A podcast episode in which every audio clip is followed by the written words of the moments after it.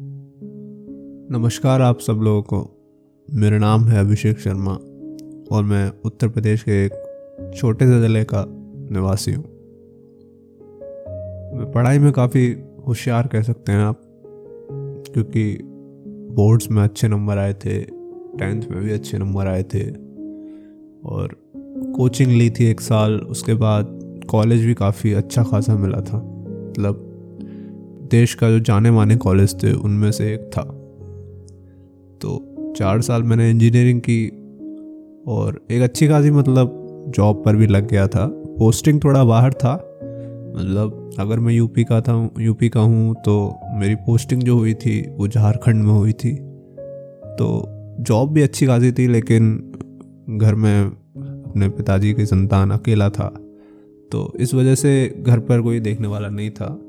जिसकी वजह से मुझे वापस जॉब छोड़ के घर आना पड़ा और पापा का जो बिज़नेस है, उसे ज्वाइन करना पड़ा।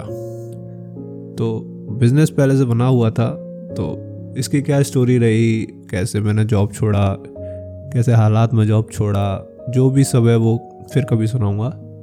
लेकिन आज जो अपना एक किस्सा मैं आपके सामने लेके आया हूँ, वो मतलब इतना कह सकता हूँ कि आप लोग वाकई में उससे रिलेट कर लेंगे क्योंकि अगर आप कभी कॉलेज में रहे हैं, आप कभी हॉस्टल में रहे हैं तो ये सब जो किस्से हैं जो आपने कभी ना कभी महसूस भी किए होंगे, कभी अपने आसपास देखे होंगे तो ऐसे कुछ किस्सों को मैं अपने इस पॉडकास्ट में आप लोगों के साथ शेयर करूँगा। मेरे कुछ एक्सपीरियंसेस हैं, कुछ मेरे साथ हुई जो घटनाएँ हैं, वो हैं।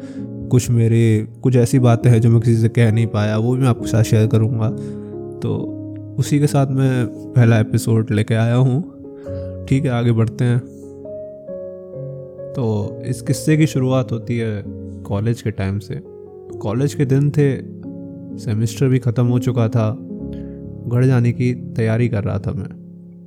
पर इस बार अकेले घर जाना था और घर भी काफ़ी दूर था। दोस्त लोगों का प्लान कुछ दिन रुक कर जाना था, पर फिर भी मुझे तो जाना ही था वहाँ से। उनका कुछ रहा होगा प्लान वहाँ दोस्तों का कि कहीं घूमने जाना है। मैं उस प्लान में शामिल नहीं हो पाया किसी वजह तो मेरा मन था कि मैं वापस अपने घर चला जाऊँ। ट्रेन दोपहर की थी। मैं ट्रेन के आने से पहले आधा घंटे करीब स्टेशन पहुँच गया था। पिताजी ने थर्ड एसी का साइड लोअर टिकट करवा दिया था, ताकि कोई दिक्कत ना हो। मतलब उस टाइम पर अगर हमसे कोई पूछता कि तुम्हारी फेवरेट सीट कौन सी है तो हम लोग बोलते कि हमको तो साइड लोअर मतलब एक साइड लोअर ऐसी सीट है, जो हम चाहते हैं कि हर बार हमको ट्रेन में वही मिले। व्यू एकदम अच्छा होता है साइड में पूरी सीट मिलती है विंडो भी बड़ी मिलती है, आराम से लेटते लेटते देखते रहो। तो उस चक्कर में पसंदीदा सीट हुआ करती थी। तो पिताजी ने थर्ड ए का टिकट करवा दिया था साइड लोअर में। उन्होंने कहा, ठीक है, अच्छी बात है। तो ट्रेन आ गई और मैं चढ़ गया। बाद में ट्रेन में आसपास देखा, कुछ और सीनियर्स भी थे जो जा रहे थे साथ में। तो सोचा, रास्ते में बोर नहीं होऊँगा।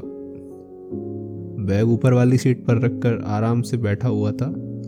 कुछ देर बाद एक लड़की आई। उसने कहा, आपके बैग से ऊपर पानी गिर रहा है। मैंने देखा हाँ बोतल में से धीरे धीरे पानी निकल रहा था। फ्लोर पर भी थोड़ा सा पानी फैल गया था। बोतल पूरी खाली हो गई थी और मुझे प्यास भी लगी थी। मैंने लड़की से पूछा कि अगर उसके पास पानी हो तो। उसकी बोतल में भी पानी कम था। थोड़ा सा उसने पी लिया था और बाकी मुझे दे दिया था। पता चला कि उसकी सीट साइड अपर है और वो भी कॉलेज से ही घर जा रही है। थोड़ा बहुत बात पढ़ने लगी अभी वो अपना कॉलेज का एक्सपीरियंस शेयर कर रही थी मेरे साथ। क्योंकि मैं उनसे एक साल सीनियर था तो मतलब क्या डिफरेंस था उनके टाइम में और मेरे टाइम में तो मैं उससे वो डिस्कस कर रहा था। तो यही सब बातें चल रही थी। कॉलेज के नए नए रूल्स का मज़ाक उड़ा रहे थे। कुछ दोस्त मिल जाते हैं या फिर कुछ सीनियर जूनियरों में, यही लोग, यही सब बातें रहती है कॉलेज की बुराइयाँ। तो वही सब हो रहा था। और हम दोनों काफ़ी घुल गए थे। पता चला कि उसकी एक ही फ्रेंड है, जो आज उसके साथ ट्रैवल कर रही, जो दूसरे तरफ़ कंपार्टमेंट में है। बातें बहुत हो रही थी, हँसी मज़ाक बहुत हो रहा था। काफ़ी टाइम से कोई वेंडर पानी देने के लिए भी नहीं आया। तो प्यास तो लगी हुई थी, क्योंकि उसकी बोतल का पानी जो था, मैंने पी लिया था। तो कुछ टाइम बाद ट्रेन की अचानक से रफ्तार थोड़ी सी कम होने लगी। तो लगता है कोई स्टेशन आने वाला था। उसे भी थोड़ा टहलना था बाहर बैठे बैठे जो थक गए थे। तो हम लोग दरवाजे की तरफ़ जाने लगे। बाहर देखा तो एक छोटा सा स्टेशन था, ज़्यादा बड़ा नहीं था। ना उस पर कुछ कैनोपी वगैरह थी और कुछ नहीं था ज़्यादा। हम अपनी बोतल लेकर आ गए। पीछे से दूसरा डब्बा हमारा था मतलब जिस तरफ़ चल रही थी ट्रेन, आखिरी से दूसरा डब्बा हमारा डब्बा था। तो एक वाटर पॉइंट जहाँ ट्रेन ख़त्म हो रही थी उससे थोड़ा आगे था। मतलब हमारे डिब्बे और उस वाटर पॉइंट के बीच में काफ़ी डिस्टेंस था। लेकिन दिख रहा था। तो ठीक है हमने सोचा कि इतनी देर में जितनी देर ये ट्रेन रुकेगी उतनी देर में हम वहाँ से पानी भर लाएँगे। उससे बोला कि मैं भर लेता हूँ पानी। उसने कहा कि आ, मैं भी कहीं बैठे बैठे काफ़ी देर से थक गई हूँ तो थोड़ा बाहर निकलना चाहती हूँ। हम दोनों पानी भरने के लिए आगे चले गए। मैं आगे जाकर पानी भरने लगा और वो दूर खड़ी होकर फ़ोन इस्तेमाल कर रही थी। इतनी देर में ट्रेन चल दी, क्योंकि मैं पानी भर रहा था और वो फ़ोन इस्तेमाल कर रही थी, हम दोनों में से किसी मैंने भी ट्रेन पर ध्यान नहीं दिया। तब मेरी नज़र उस पर पड़ी। उसने भी देखा ट्रेन। ट्रेन की लाल लाइट को हम दोनों धुंधला होते हुए देख रहे थे। कर भी कुछ नहीं सकते थे। मैंने उसे देखा। वो शांत खड़ी हुई थी। कम से कम आठ दस फीट की दूरी पर मेरे से। मुझे लगा, अब ये रोने वाली है। मुझे मतलब मैं उसकी आँखों में देखा और उसकी आँखें नम थी और मुझे लगा कि जस्ट ये अपने ब्रेक पॉइंट पे पहुँच गई है और अभी रो देगी। तो मैं बोला कि रोना नहीं रोना नहीं, ऐसा कह के उसकी तरफ़ आगे बढ़ने लगा। शायद मेरे ऐसा कहने से वो थोड़ी और इमोशनल हो गई और रोने लग गई। मतलब होता है ना कई बार कि आप भले ही इमोशनल हो, लेकिन आपसे कोई कहे कि नहीं, कोई बात नहीं, कोई नहीं। आपका दिल बहलाने के लिए करे या फिर कोई आपको सपोर्ट दे तो आप टूट जाते हो एंड में। तो वही हुआ उसके साथ। तो वो इमोशनल होकर एकदम से रोने लग गई। मैं उसके पास जाने लगा। अपना रुमाल निकाल कर उसके आँसू पोछने लगा।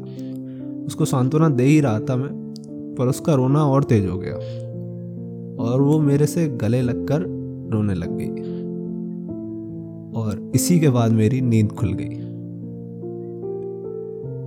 जब मेरी नींद खुली तो एकदम से मेरा गला सूख गया था एकदम।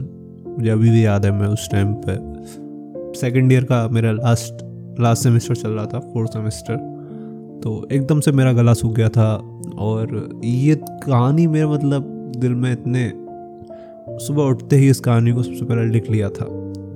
और मैंने जब दोस्त को सुनाया तो उसको भी काफ़ी पसंद आई थी और उसने कहा था कि ये लिख ले और ये तुझे हमेशा याद रहेगी। तो ये कहानी मैं आपसे शेयर करना चाहता था क्योंकि ये कहानी जो थी, इसी ने मुझे लिखने के लिए प्रेरित किया था। और चाहूँगा कि अगर आपको ये कहानी पसंद आई हो तो प्लीज़ मुझे बताइएगा। मेरा ईमेल आईडी है Sharma Abhishek seven five one zero eight gmail dot com. तो प्लीज़ मुझे फीडबैक भी दीजिएगा और और भी मेरे पास किस्से हैं जो अगर आप सुनना चाहें तो आगे के एपिसोड में मैं ज़रूर सुनाऊँगा। और ठीक है इतना ही था जो भी था। छोटा सा कहानी था और अच्छा लगा। शेयर करने के लिए मेरा दोस्त मेरे से बोला था कि एटलीस्ट तुझे ये कहानी जो लिखता है तू, जो मतलब लोगों तक पहुँचना चाहिए और उनको भी थोड़ा सा अच्छा लगे रिलेट कर पाएँ लोग तेरी बातों से. तो डेट्स वाई मैंने डिसाइड किया कि मैं एक पॉडकास्ट स्टार्ट करूँगा द वॉइस नाम से। और आज मैं अपना पहला एपिसोड में इसको लेके आया हूँ। तो अगर आपको पसंद आई हो तो मुझे प्लीज़ मेल कीजिएगा और डेट्स इट गुड नाइट सबको